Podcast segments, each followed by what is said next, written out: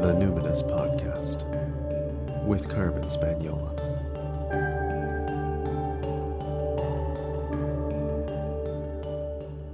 Hi there, and welcome to a special long form episode of the Numinous Podcast. I'm your host, Carmen Spagnola, and today I'd like to share with you a keynote speech I recently gave at the Women's Health and Fitness Summit presented by BellyFit International. This is a recording from September 2016 of a talk I gave called Learning to See in the Dark Reclaiming Our Power, Transforming Our World.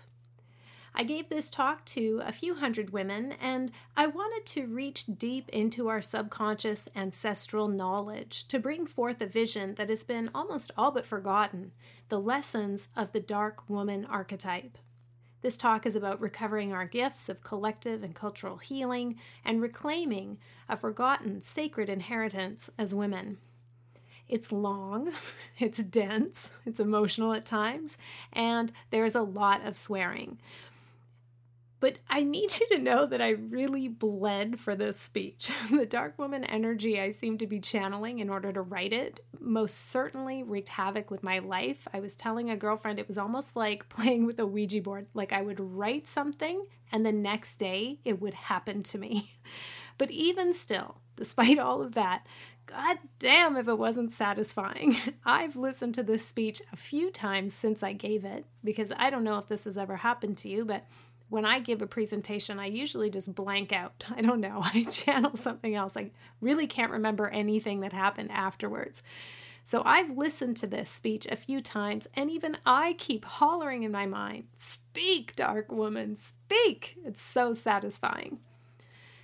What I would like to say, though, before you listen to this speech is I'd invite you to listen to it with a friend or send it to a friend afterwards so you can talk about it. I've had letters and emails and Facebook messages, and people literally stop me on the street and say it's still kind of blowing their mind and has rattled them a little bit. So there's no need to go this alone.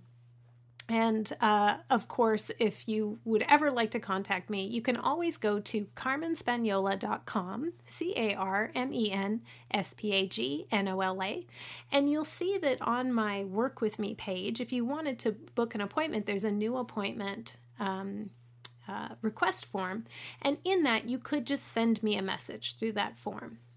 So, without further ado, here is my keynote speech Learning to See in the Dark. I'd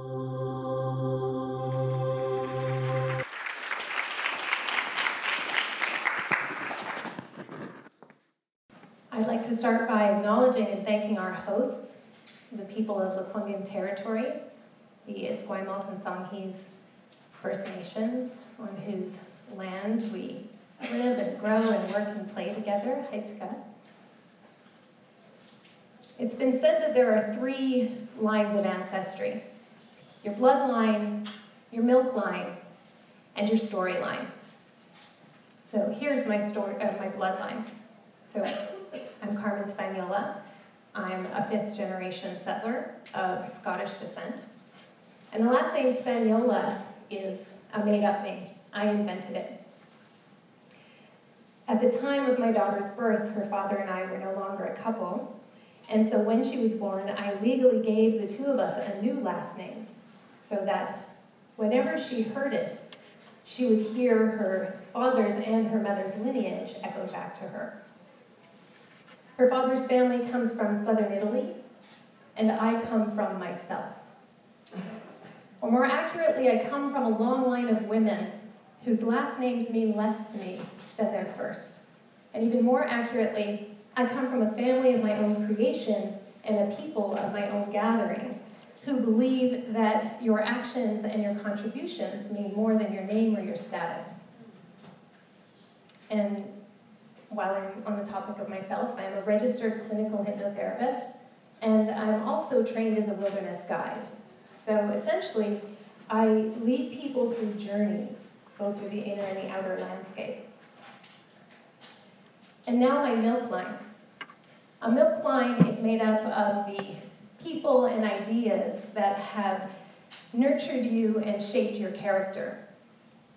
And by speaking their names, I call these women into our collective consciousness. And I summon forth the power of their ideas. I invite their radical courage and the grace of their presence to be with me and dwell among us here. I stand here a student and a devotee in the lineage of author and Jungian psychoanalyst Jean Shinoda Bolen, eco-feminist and co-founder of the U.S. Green Party Charlene Spretnak, astrologers and mythologists Demetra George and Caroline Casey, midwifery activists Elizabeth Davis and Carol Leonard, anthropologist Peggy Reeves Sanday, and finally, archaeologist, ethnologist, and linguist Maria Gimbutas. And now to the storyline.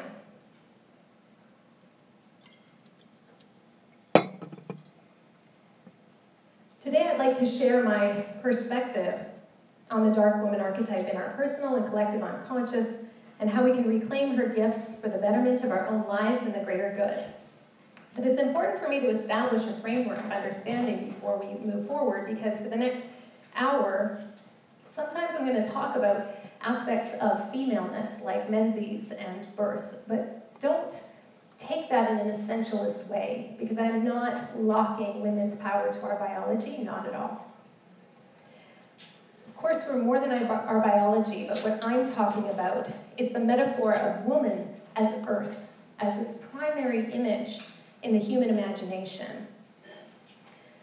So when I say woman, just count yourself in if you feel it. It doesn't matter what you have going on in your biology. But I'd also like to point out that the dark woman archetype and the related dark moon phenomenon that I'm going to be referencing is not exclusively the domain of women. The phases of the moon themselves are not gendered, and men are very much affected by the cycles of the moon. So, although I'm centering the female experience, it by no means excludes the male experience. And a final note I adhere to the philosophy that we ought to think like a wise woman, but speak in the voice of the people. And my people say fuck. So sometimes she's called the Dark Woman, sometimes the Queen of Shadows, Queen of the Underworld, Black Time, or just the Dark Goddess.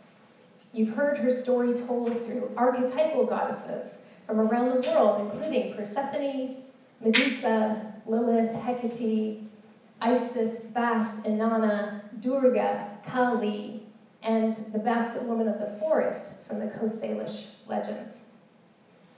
So she's no lightweight.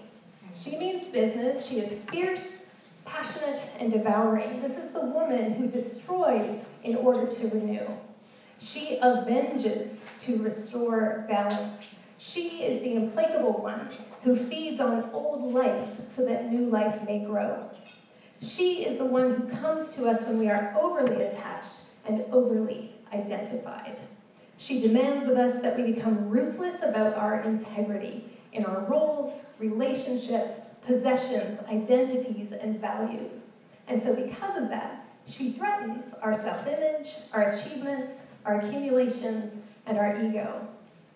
Sometimes she arrives in our lives riding on the back of trauma and trouble and heartbreak, like a kind of visitation or apparition, as though the dark woman has come to take you on a journey to your depths.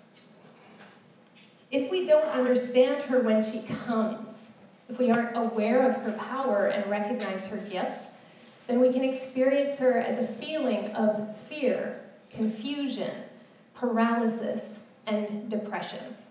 Or we can be tempestuous, frenzied, out of control, manic, and grasping. We can be shattered in despair and denial. Meanwhile, of course, while that's all happening, you're supposed to keep the lights on, keep the rent paid, keep the kids fed, shuttled here and there, keep supper on the table, as though your world isn't completely crumbling inside. And so you do, acting as though every fiber of your being isn't screaming, enough for fuck's sakes. But here's the thing about avoiding her, about the strategy so many of us adopt of doing as coping, of productivity as anesthetic. The more resistant we are to the dark woman's influence, the greater the force we have to create within ourselves in order to loosen our attachments. In other words, the situation that we're holding together with the white knuckle grip of control will become so problematic that it slips through our fingers or it goes supernova. And if you don't do it, if you don't let go, life will make you. Now, to really dive deeper into the dark woman archetype, I'd like to tell you a story, one with which many of you will be very familiar. It's called The Rape of Persephone.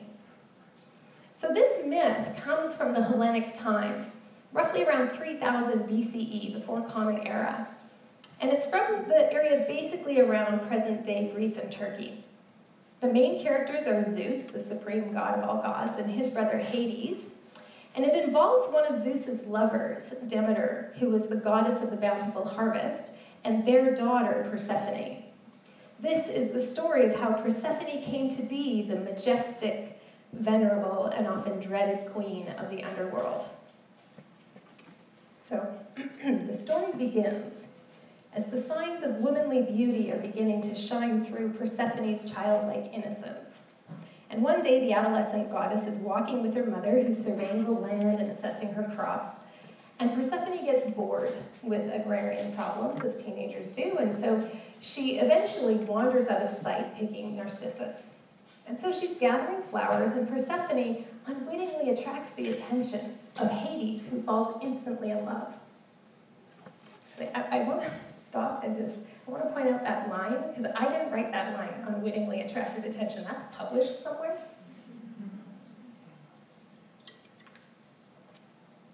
So it's like um, it's like she made it happen, right? Like she didn't mean to, but she did unwittingly attract his attention. So her fault. If you want to know where rape culture comes from. Can I get a glass so I can pour my water? Thank you. So, uh, anyways, Hades asks Zeus if he can take his niece down to the underworld and uh, make her his queen. And Zeus is like, sure, bro. And so, um, so while Demeter's distracted and Persephone's, uh, you know, all alone, Hades rises up through a chasm in the earth and abducts her. And he takes her to his underworld kingdom to make her his queen or as the title clearly states, rape her. So Demeter hears her daughter's screams and races to find her, but of course there's no sign of her because she's been swallowed up by the earth. And so at first she's consumed by grief and sorrow, forgetting all about her crops and the harvest, and she searches and searches. She searches to the ends of the earth, asking everyone, Have you seen Persephone? And through her investigation, Demeter discovers that Zeus gave permission to Hades to abduct Persephone and make her his wife. And Demeter is like fucking livid. So, consumed by fury, she demonstrates her outrage by withholding her blessing from the earth, proclaiming that nothing on earth will grow until her daughter is returned to her. So, droughts ensue, the earth lays barren, humankind faces a major famine, people are getting upset, so mortals and gods alike start petitioning Zeus to do something because everyone is terrified of the mourning mother, Demeter. Meanwhile, Persephone, in her dark and gloomy new home, misses her mother terribly. But another part of her kind of grows a little fond of being queen, even if it is the, of the underworld. So she takes up her role with some gusto, and she starts to learn all the ways and means of power in the dark realms. And then she starts receiving visitor after visitor of desperate mortals and gods who need her help. And sometimes she obliges, and sometimes she makes them work really hard for it. Back above ground, the months have dragged on, and mankind is nearing the end of its rope, beginning to succumb to this new phenomenon of winter. And so everybody is begging Demeter to have mercy, but she won't. And so Zeus finally relents and sends Hermes, the messenger, down to fetch Persephone and bring her back to her mother. But before Persephone leaves, Hades tricks her and says, You know, you should really have something to eat before you go on your long trip. And he offers her some food. And so she eats three pomegranate seeds and then presumably is full because she's a goddess. And so Persephone returns above ground and is joyfully reunited with her mother. And then Demeter is like, wait, tell me that in all those months underground you didn't eat anything. Mm-hmm. And Persephone confesses, well, just three pomegranate seeds, and Demeter's like, damn it, Hades. So, because she has eaten the fruit from the underworld, Persephone is now cursed to return to it year after year for one month for each pomegranate seed that she has eaten. And every year during that time, Demeter falls into bitter mourning and humankind experiences winter. Okay, so in the telling of this story, Persephone is supposed to represent both the youthful, innocent, and joy and maiden aspect of woman, but as well, she becomes the more womanly self, who, with her innocence lost and her family attachments loosened, she can begin to claim her own knowledge and identity and power. Of course, only within the boundaries that patriarchal, patriarchal gods have laid out for her.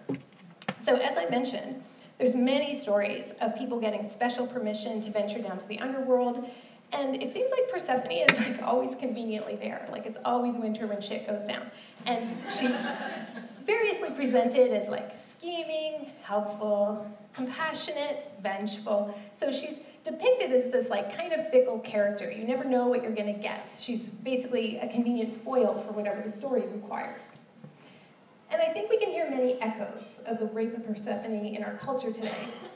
But I don't want to list them for you. I don't want to give them any more airtime. And in fact, I think we should lay that story down now. I'd like to tell you a different story, one with which probably only a few of you will be very familiar. And it's called The Myth of Demeter and Persephone. This is an older story that comes from pre Hellenic Greece, roughly, roughly about 3000 to 7000 BCE, and it is likely that it has its roots going back as far as 10,000 BCE, and many scholars believe it's probably closer to 23,000 BCE, the Paleolithic Age. Regardless, it's a much older story. Once upon a time, there lived a goddess of agriculture who inspired people all over the known world to plant seeds and grow gardens full of fruits and vegetables and flowers and groves of trees. This goddess, whose name was Demeter, had a daughter named Persephone, whom she loved more than anyone and anything in the world. Now, because the land had a mild climate, there was no winter, and so the natural cycles of planting and harvesting went on all year. And so, several times a year, for days at a time, Demeter would descend under the ground and walk arm in arm with her sister goddesses Hera, who colored the flowers, Aphrodite, who cared for the herbs and kitchen gardens, and Hera, or Hestia, who loved every single plant, even the ugly and stubby ones.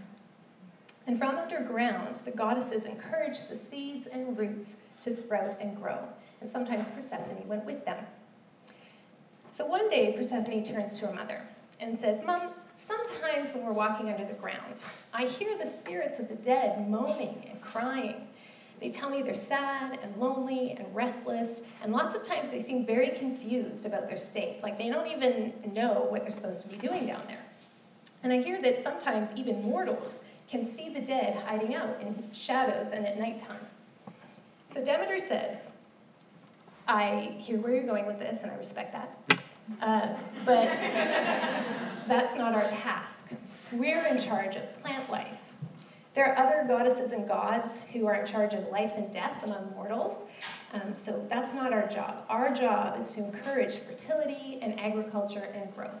Now, don't get me wrong, I, I know all about the suffering of the dead because when mortals die, they return to the earth, to my womb. It is, but it is our job to feed the living. But Persephone is a smart girl, and she's a compassionate girl. And she's like, Mom, we can't just leave them there to suffer. Like, we have to tell them what's what, or they'll just get stuck down there in a pit of despair, never knowing that they could be resurrected to new life. So I have told the dead that I will come and comfort them. I will tell them that their families still remember them. I'll give them ceremony and ritual to cheer them up, and I'll teach them how they can be born again into new lives. So it took a lengthy and somewhat heated conversation, but Demeter finally conceded that obviously the girl had found her calling. So, all right, daughter, she says, I can't stop you from going, but I will miss you like crazy. I will be so sad that I don't think I'll be able to walk under the ground and encourage the seeds and roots to grow. Instead, I'll be keeping vigil for you. I'll be doing ceremony and ritual for you. And I'll be doing nothing but thinking about you until you return. go with my blessing. And so Persephone's like, pack your bags, we're going on a guilt trip. And so Demeter gives her daughter a bouquet of poppies, narcissus, and wheat to remember her by. And she also gives Persephone a bowl of pomegranate seeds as an offering of food for the dead. Demeter opens a door to the underworld through a chasm in the earth, gives her daughter a torch to illuminate the darkness, and Persephone walks down a flight of stairs that seems endless. When she arrives in the underworld, she gives her flowers and wheat to the spirits of the dead. She listens to them and hugs them. She tells them all about the mysteries of death and rebirth. And after she's taught them all about the mysteries, she initiates them by squeezing the pomegranate seeds between her fingers, and one at a time she calls forth the dead and marks their forehead with red juice, saying, You have waxed into the fullness of life and waned into its darkness. May you be renewed again in wisdom and tranquility. Meanwhile, above ground, Demeter is keeping vigil for her daughter, and she's moping and so she takes to her bed and she neglects the land. And she declines invitations to walk with her sister goddesses. And they don't want to disrespect her vigil, so in solidarity, they cease going underground as well. The land grows cold and dark and barren. Winter comes, but Demeter doesn't care because she fears she may never see her daughter again. And when she does leave her bed, it's only to search the cracks and crevices of the earth, looking for signs of her daughter's return.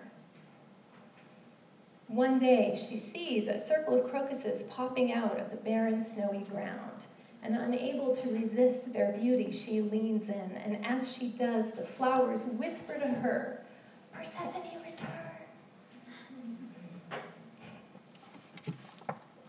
And Demeter leaps up, and she runs through the fields, calling to the people and into the forest, waving to the dormant trees and shouting to the hungry animals, Persephone returns! Persephone returns! And with every footfall, the earth is stirred by Demeter's joy, and new life bursts forth. And when Persephone finally ascends from the dark chasm, mother and daughter embrace, and mortals everywhere see the miracles of Persephone's service and Demeter's bliss and all rejoice in new life. And each winter, all the people and plants and animals join Demeter in waiting through the bleak season of her daughter's absence. And each spring, they are renewed again by the signs of Persephone's return.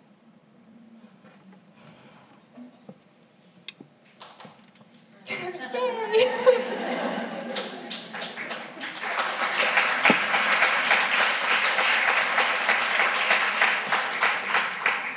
My daughter is years from leaving home. But that story gets me every time. So, so why am I telling you this myth, and why am I retelling you this myth? Well, because in this great interview with Bill Moyers called The Power of Myth, Joseph Campbell said, Myths are clues to the spiritual potentialities of human life. So these are stories we carry in our collective unconscious, and he, he sort of talks about all the ways that myth has helped humankind's development. So over millennia, it's built civilizations, it's informed religions, it's really shaped the human psyche. But he says they aren't important because of that. They're important because when a myth catches you, it can become a life vivifying force that resonates with our innermost being. It is through myth that we remember what it feels like to be truly alive. And if we don't find a myth that catches us and can teach us how to be really alive, then we have to figure it all out on our own. And that can be a lonely, desolate, tiring struggle. And I'm retelling the myth because I think it matters how we tell the story. So, in these two versions of the myth, the same story is being told. The maiden, representing life and youth, must go down to the underworld, representing the mysteries of death and resurrection. And in so doing, she invokes knowledge, which provokes winter, or the long dark night of the soul. She is finally able to escape the underworld, but she's destined to return to it again and again because once you know the mystery, you can't unknow. But what happens when you've been living a myth that doesn't seem quite right for you, that has been authored to paint you in an unflattering light, like the first version I told? Well, now you're in a lonely, desolate, tiring struggle in someone else's myth. But it doesn't have to be that way. I believe the theft of our guiding stories as women is one of the factors when we as women find our inner worlds constantly at odds with the outer world. I believe it contributes to our doubting of our intuition and questioning of our own sanity. I believe it's one of the reasons when, in order to survive, we find ourselves conforming to a world that doesn't feel right to our innermost being. And the parallel I see as a spiritual guide and a clinical hypnotherapist is this both the power of the dark woman archetype and the power of the subconscious, both personal and collective, have been distorted. In the same way that the dark woman has become demonized and feared, the subconscious suffers a similar representation as something murky, confusing, and sometimes untrustworthy. Even just think of the word subconscious, sub meaning beneath or less than, as in less than the conscious mind.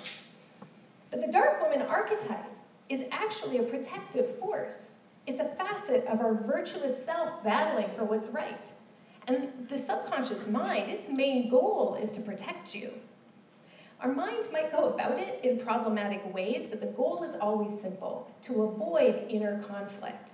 So we use repression, rationalization, projection, and all kinds of things to protect ourselves. And these defense mechanisms are unconscious, they're natural, and they're rooted in our need for just a higher self esteem. But, personally and collectively, they become unhealthy and destructive if we don't learn to build a greater capacity to cope with discomfort. And we all know how this works from our own personal healing journeys. We know the importance of bringing subconscious fears into the light so we can stop fucking around and just get on with the show. Mm-hmm. Similarly, we need not fear the dark woman archetype whose role is ultimately one of fierce protectress. And when we are immersed in dark woman energy, neither should we concern ourselves when others project their feelings of discomfort onto us, which will definitely happen. So instead, I suggest we look at relating to the dark woman energy as learning to locate ourselves in the greater cycles of our lives so we can discern when to yield to feedback and cooperation and when it's dark woman time. When it's time to become unyielding in the face of necessary change. When it's time to become unyielding in the face of violations that go against our values, become unyielding in the face of that which we can no longer countenance because there's just not enough time for our own bullshit. We've got work to do. So, when, where, and how does the dark woman show up in our lives? No doubt about it, she can sneak up on us and show up through trauma, loss, debt, denial, death, disease, all kinds of discord. But there are five life cycle moments when she is reliably available to us. And if we can recognize them and seize upon them as opportunities, we're ahead of the game. So the first is during the dark moon phase of every lunar cycle, which is about three days leading up to the new moon. Also during menstruation, when our bodies are shedding. After menopause, when we become she who holds her wisdom inside. Each year in the wintertime, and also each year in the month prior to our birthday, because that's when we have a greater awareness of our age and mortality, and also the diminishment of our vitality and like importance and status in society, which is exactly where I am at this moment. Incidentally, my birthday's next month. And I will tell you, I have been living full on in the vice grip of this dark woman energy. Uh, yeah. Uh, but I've also been studying her quite intensively in many areas of my life since uh, last year when I turned 40. So I just want to summarize the four phases of the moon within my understanding and my tradition, just so we're all on the same page. And you may have a different understanding. And just vive la différence, okay? So, new moon, we plant the seeds of intention. It's time for ideation and dreaming. Full moon, we give that intention form. We initiate, we launch, we go live.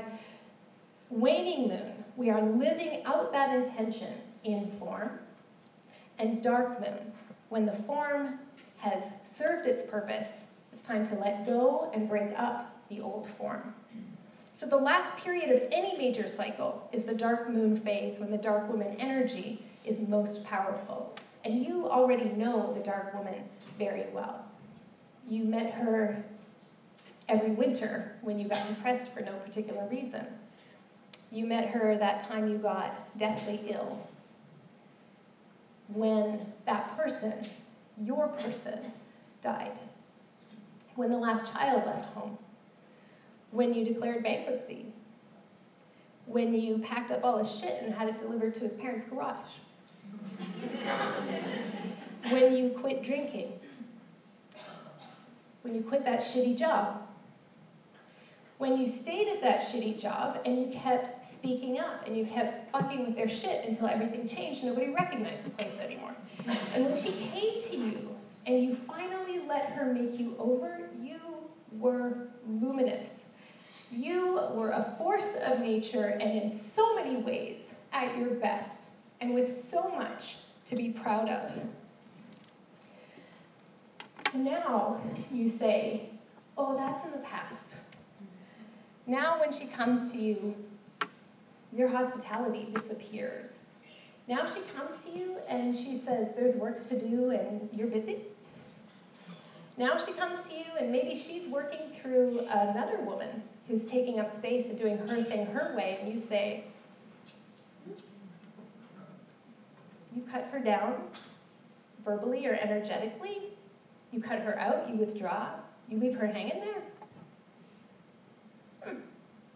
Well, in my observation, the dark woman has two things to say about that. In the first case, grow up, as if you can just say to the dark woman, this isn't really a good fit for me right now. It's not really a good time. I'm really busy. Doing something else important. The dark woman has come for you. Are you ready or not? And you better say ready. And in the second case, if she shows up in someone else whose way of being is intimidating to you, is triggering you, is irritating you, remember she is you. You are seeing the dark side of your own moon. She, that generous woman, is living that out for you. And you're going to be ungenerous. What would it be like if we actually did assume the best of each other? Wouldn't you, in your own dark moon phase, like to be cut a little bit of fucking slack? Wouldn't you like a little support? Wouldn't you like to know you weren't alone? What might happen in ourselves and our world if we follow the dark woman's lead, if we place a higher virtue on the values of the shadow if we reclaim and empower the dark parts of ourselves, I'll tell you what would happen. We would get actually important shit done. So, why is the dark woman so feared and denied? I have some ideas. So, one reason is because she is animated by grief and rage. But in her version of the story, grief and rage are featured as two powerful forms of love Grief to her means I am utterly devastated by the loss of something I love. Rage to her means I am utterly unable and unwilling to abide another fucking violation against something I love. So we're afraid because we know that when the dark woman comes into our life to illuminate what's real for us, there's a good chance we're going to be completely disillusioned with our life and the world. And then what? Well, I'll tell you what. Hopefully, that's when grief, in her mercy, will bring a river of tears to wash away what is causing your grief. Because as Martín Prechtel says, grief is a form of praise. When we grieve, we give energy to that which we love. It's like singing a hymn to the beloved. And as Naomi Shihab Nye says in her poem, before you can know kindness as the deepest, deepest thing inside, you must know sorrow as the other deepest thing. And then after grief, hopefully, comes fury, which we're afraid of for so many reasons, but not the least of which is that we've never learned how to do rage.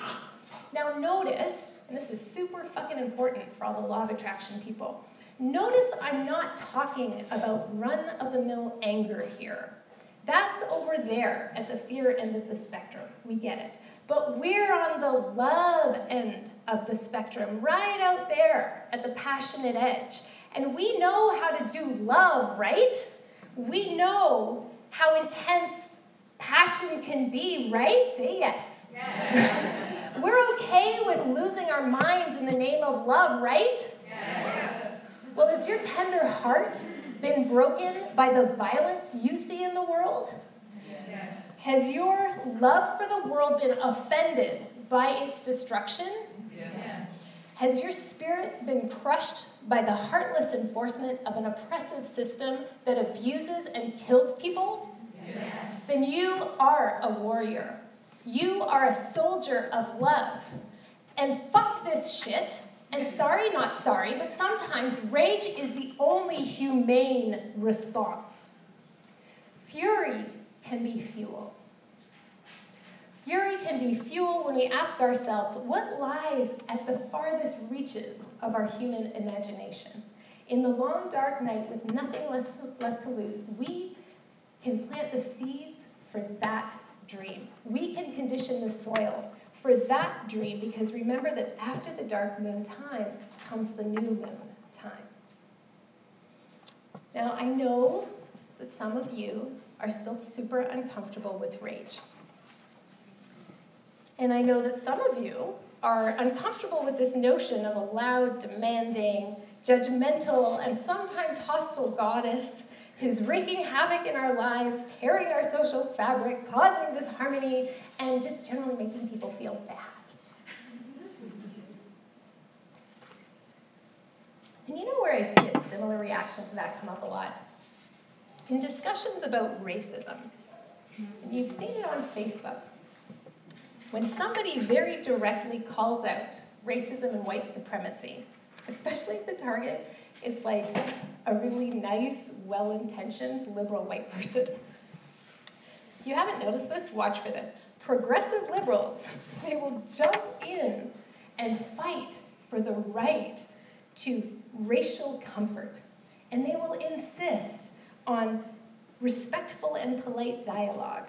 And they'll put in so much time and energy and words, God, so many words, to argue for the right to maintain their emotional comfort in discussions about race. And they'll say stuff like, you know, calling out only alienates people.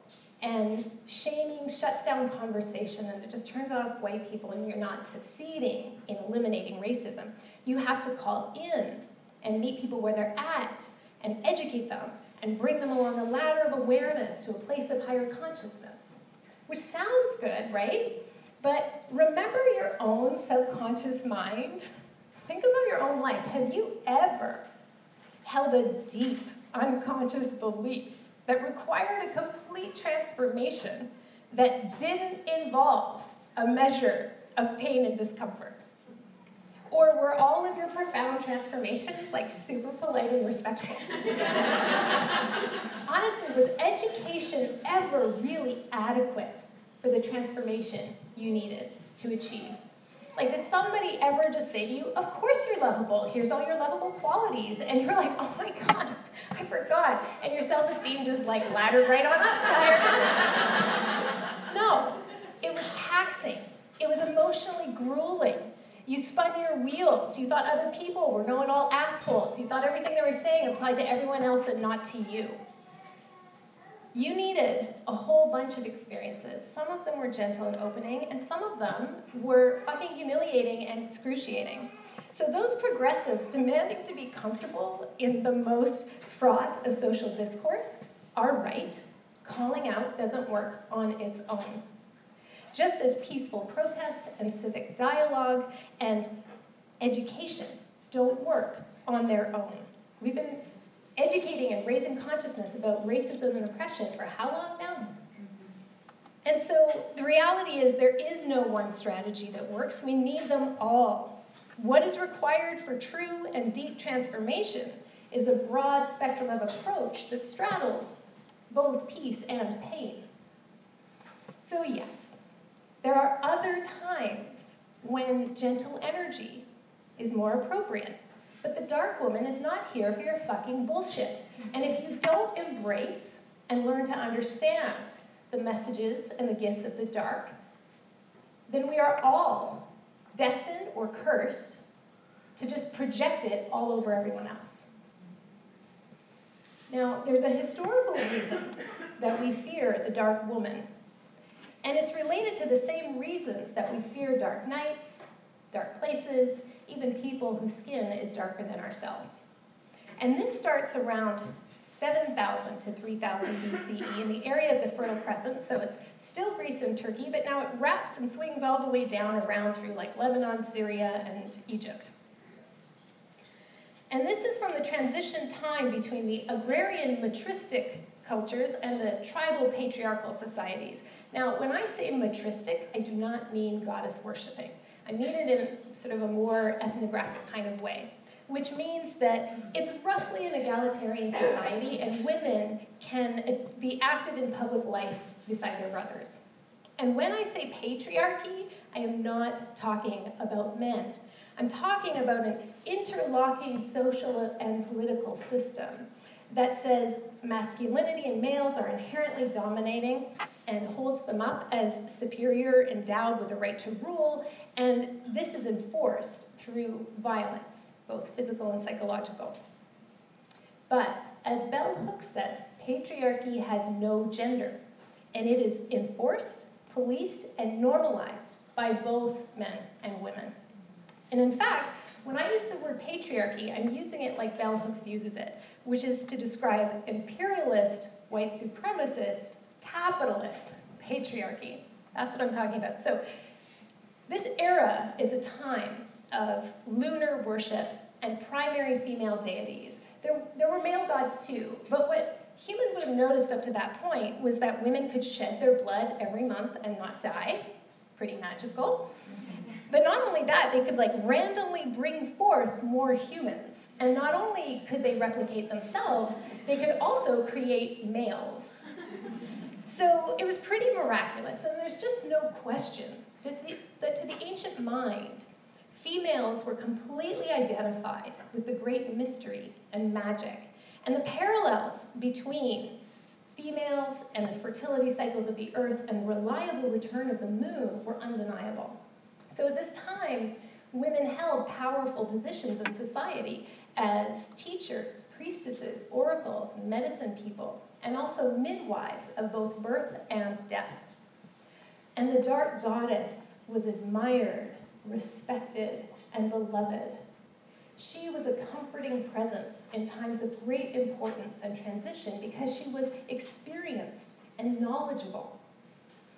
But what happens in this time period is there's several waves of invasions by these warrior tribes from Northern Europe and the Central Asian steppe, and they worship solar gods. These were not agrarian people with the same concerns about fertility cycles of the earth. So their gods were thunder hurlers, and they believed in linear time as opposed to cyclical time. They didn't believe in rebirth and regeneration. So there was no need to be guided from death into rebirth. And they believed that after death, there was either punishment or reward. And it's pretty tricky to be a member of a warmongering tribal society and still remain so pure that you can earn reward. So, the dark moon phase of our lives, that time of aging and elderhood, became regarded as like the beginning of the end, after which you had a really good chance of experiencing everlasting pain and suffering which is one of the reasons I think why nowadays in our culture, the farther we drift away from youth and beauty, the less anyone wants to do with us miserable reminders of everlasting pain and suffering. And so it's surmised that around this time, women also began to make the link between mating and birth. Because prior to that, it was not obvious at all that men had anything to do with this. But by then, they had been domesticating livestock for so long, and so they were starting to notice that connection through the cattle. And so that mystery solved, combined with the invasions of the solar gods, meant that the status of women was now diminished, and also the perceived sacredness and spiritual power of women, of the earth, and of death were beginning to dissolve. And so the dark woman was exiled, banished to the shadow of society. And as Jung says, we know that whatever's banished to the shadow becomes repressed and distorted. So, take, for example, the dark woman's sexuality. During the matristic period, it was totally common to go to the temple and receive sacred sexual rites from the priestesses, who were considered handmaidens of the, of the dark goddess. But under the new regime, this sacred sexuality, which had been understood to have uh, magical, healing, and spiritual power, became demonized. Women's sexuality became offensive, an insult to power for which she should be shamed and persecuted, and rape became a weapon of war. And so the dark goddesses are distorted into these malefic characters and the other lighter lunar goddesses are married off or enslaved to the invading gods. And this is why Zeus has so many wives. And this is also why so many of them, like his primary wife Hera, retain this bitter, rebellious quality because they once were queens and they refused to submit. So we can see the impacts of this major transition all around us today, but I'd like to restate that this isn't simply the result of men. Notice how many systems are even interwoven here, from religion to civics to geopolitics. And notice how today men also suffer different impacts under patriarchy, not the least of which is the withholding of the mysteries of the dark goddess and the shame ridicule, rejection, and exclusion they reap when attempting to know her. So, what is the purpose of the dark woman in our lives today? The dark woman helps us to remember ourselves and what it is to really be alive. She comes through discovery or recovery, but either way, she reanimates our original nature. She represents a sense of embeddedness of our whole self into the cosmos, a sense of belonging to our own sacredness.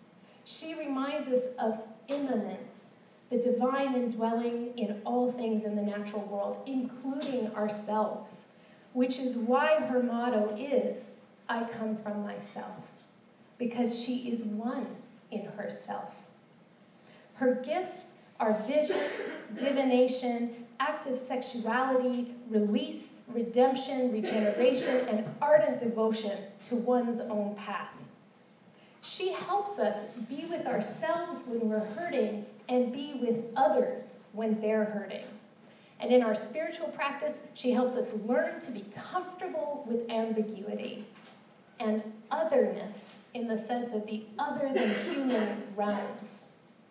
But I think more importantly, she helps us become comfortable with social otherness.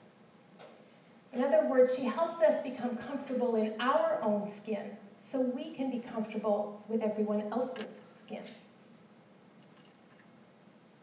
And she has this exciting outlaw aspect to her that's totally unfettered by good girl restraint. So, personally, I admire her because she has learned to integrate and assert all parts of herself.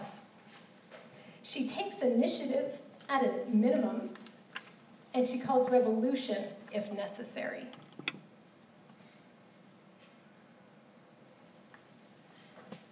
So, how is it that she's so unconcerned by what others think, you might ask?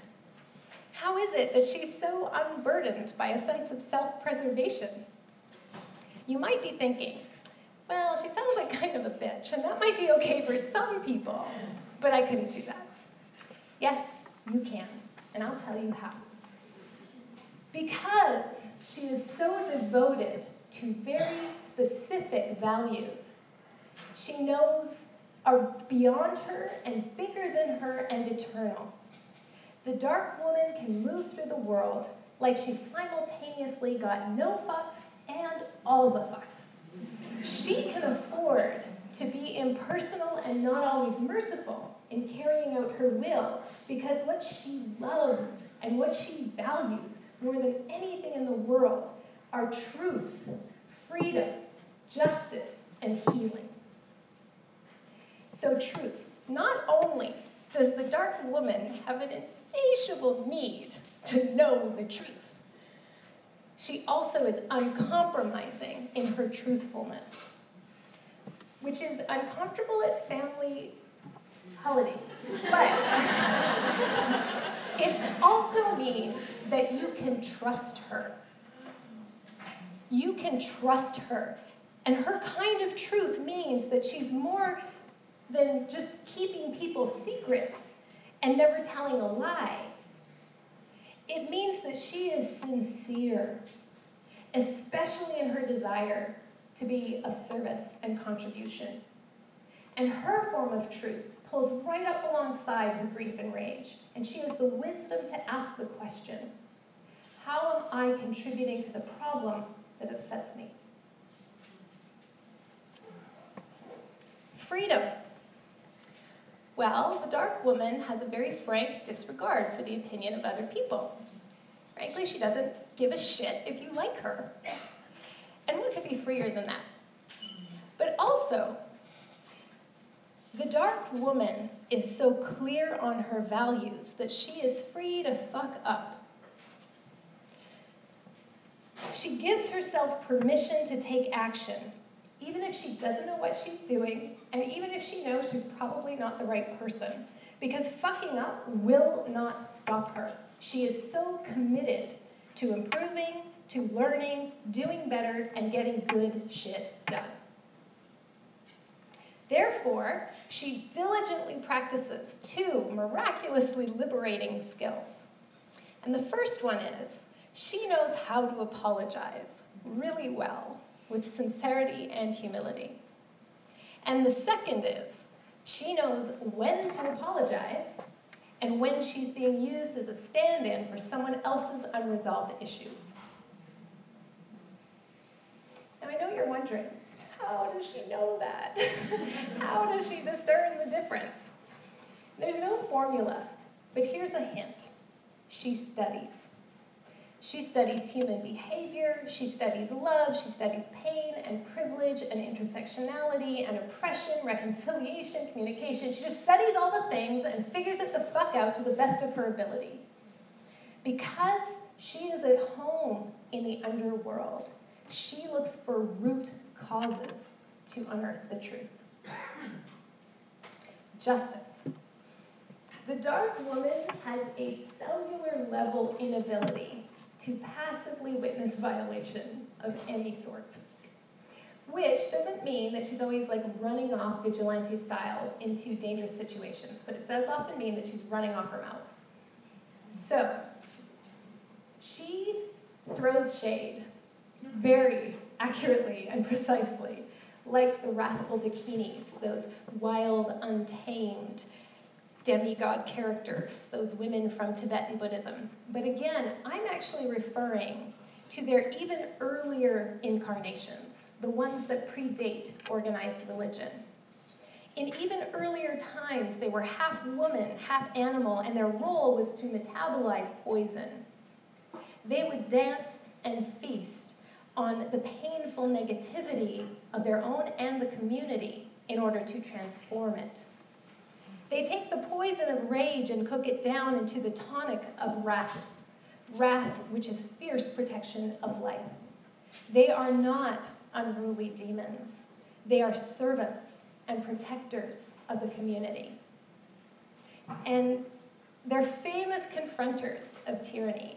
And Caroline Casey told me a legend of the wild and wrathful Dakinis sitting at the back of the room of a very important spiritual teacher's lecture. And they're laughing and weeping and causing a huge ruckus. And the very important spiritual teacher stops and says, Why are you laughing and weeping at my lecture? And they say, We're laughing because you don't know what the fuck you're talking about. And we're weeping that anyone would listen to you in the first place. And they're so truthful and liberated that even the arrogant spiritual teacher recognizes their wisdom and says, You're right, I'm a fraud, and I want to be free instead. Please show me how. Healing. So, the etymology, as you know, the word to heal means to make whole. It does not mean to make perfect.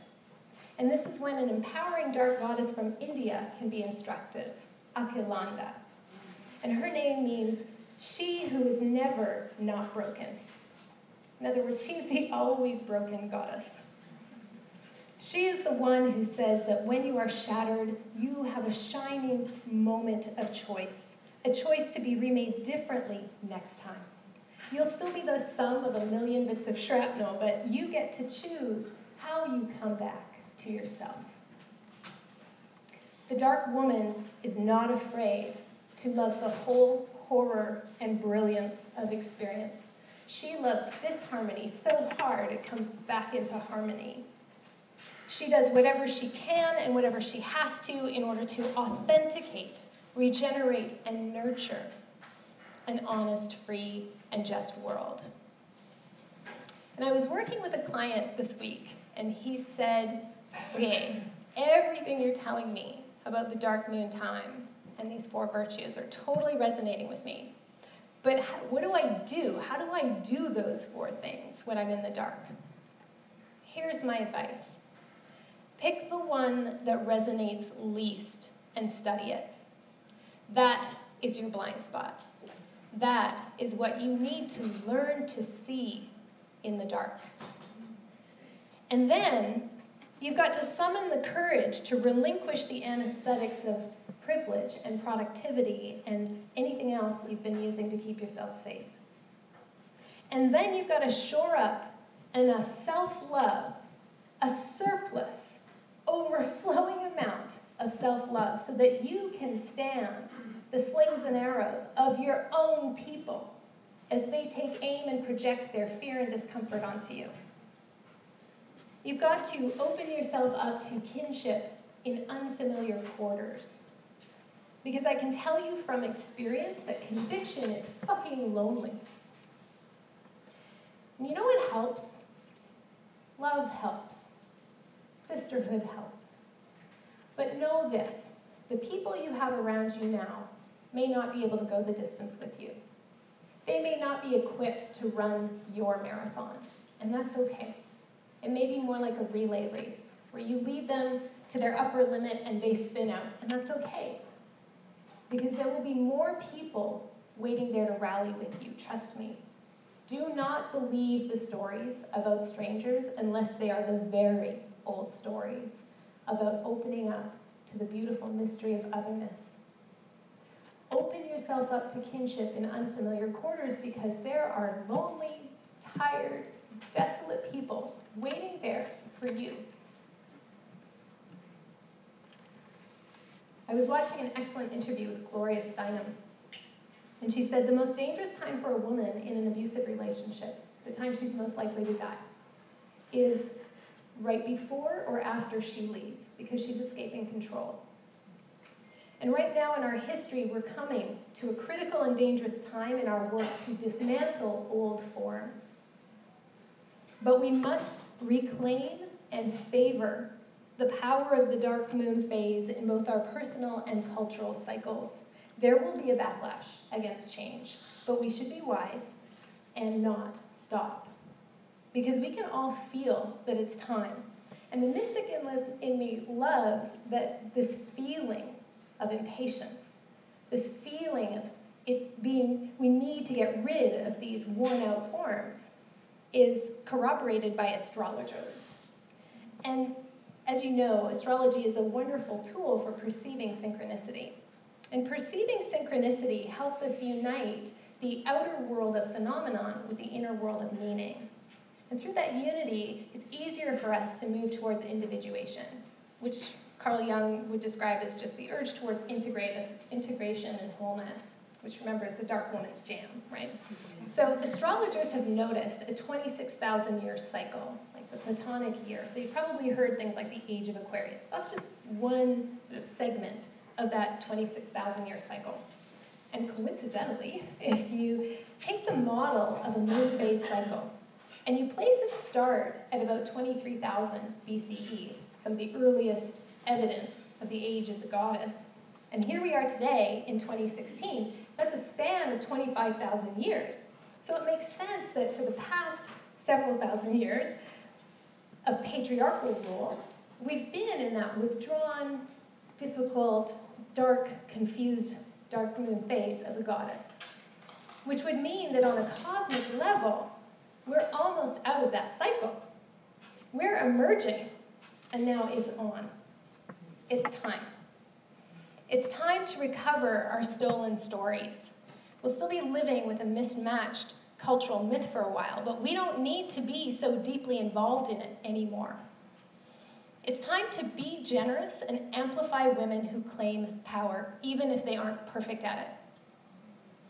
It's time to learn to hold our own center and notice when we're projecting, when we're equating decisiveness in a woman with being power hungry. Notice when we're confusing being assertive with being unkind. And especially notice how we've been groomed to turn away and shrink from our own soul level responsibility to fight for a cause, even if it's not our own. Maria Gimbutas herself was the inspiration for this whole speech. She was an amazingly accomplished linguist, ethnographer, and archaeologist. She was targeted and discredited at the end of an illustrious career on her deathbed with a pile on backlash that subsequently led to her erasure from academia, where she once had been preeminent. She herself predicted right before she died in the 1990s that it would be about 35 more years before her work would be restored, and her observations, insights, and conclusions would be re-accepted by the field. We're about halfway to acceptance by her timeline, and I look around at our culture today, and I see young girls who know what the word feminism and consent mean before they even enter their teens. I see young women changing the tone and topic of public discourse from academia to social media. I see women and men working together to dismantle misogyny. I see alliances of nations standing up against governments to protect water and the earth.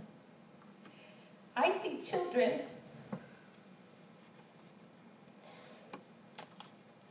I see children taking a knee before their football games to protest police brutality and racial injustice. I see everyday people laughing and weeping at this fucking world, and they're lighting their torches and they're asking us to follow them on this grueling descent. And I think that the dark woman knowingness inside Gimbutas as she lay dying was probably bang on in her prediction because no doubt the dark woman isn't going to wait for us much longer. Because there comes a time for Kali. Without her, we won't leave the abusive relationship. There comes a time for Persephone because without her, we won't know how to help our parents or our partners die well. Without Demeter, we can't prepare our children to leave us. Without Durga, we condemn our daughters to the control of the male gaze. And without the wrathful Dakinis, power runs amok. The dark woman wants you to know the extent of your reach. She wants to liberate you with her knowledge and comfort you with her experience. And she wants to love you so hard and bring a delightfulness of being to your dark places.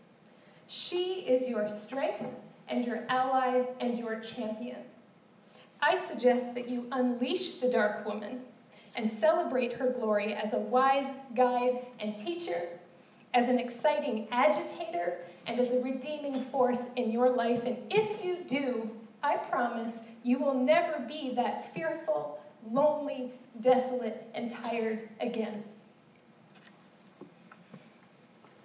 I'd like to leave you with a poem by Hafez.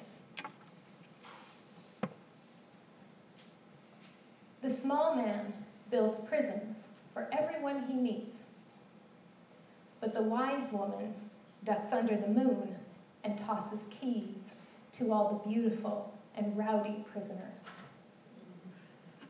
There you go.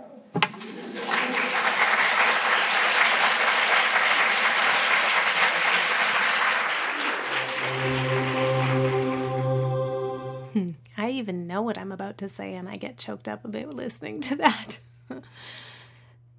if this has really resonated with you and you feel as though there's something surfacing, something emerging, or something that you need to descend into and engage with uh, in terms of this dark woman archetype, then I'd highly recommend that you kind of bookend some time for a deep dive because, you know, grief and rage and all of those virtues, man, they make things pretty unpredictable in your life. So I think this is one of those times when um, enlisting the assistance of an experienced guide and going on retreat is really justified. So if you're interested in going on retreat with me again, just go to my website, carmenspagnola.com, C A R M E N S P A G N O L A. And you can just fill out that new client application form and let me know if that's actually a way you'd like to work with me. Thanks again for listening. Thanks for being open hearted. And to all of my listeners who are dwelling in dark and lonely places, I'm with ya. I hear ya. I know you're out there and together we're strong. So thanks again for spending time with me today. I'll see you next time. Take care.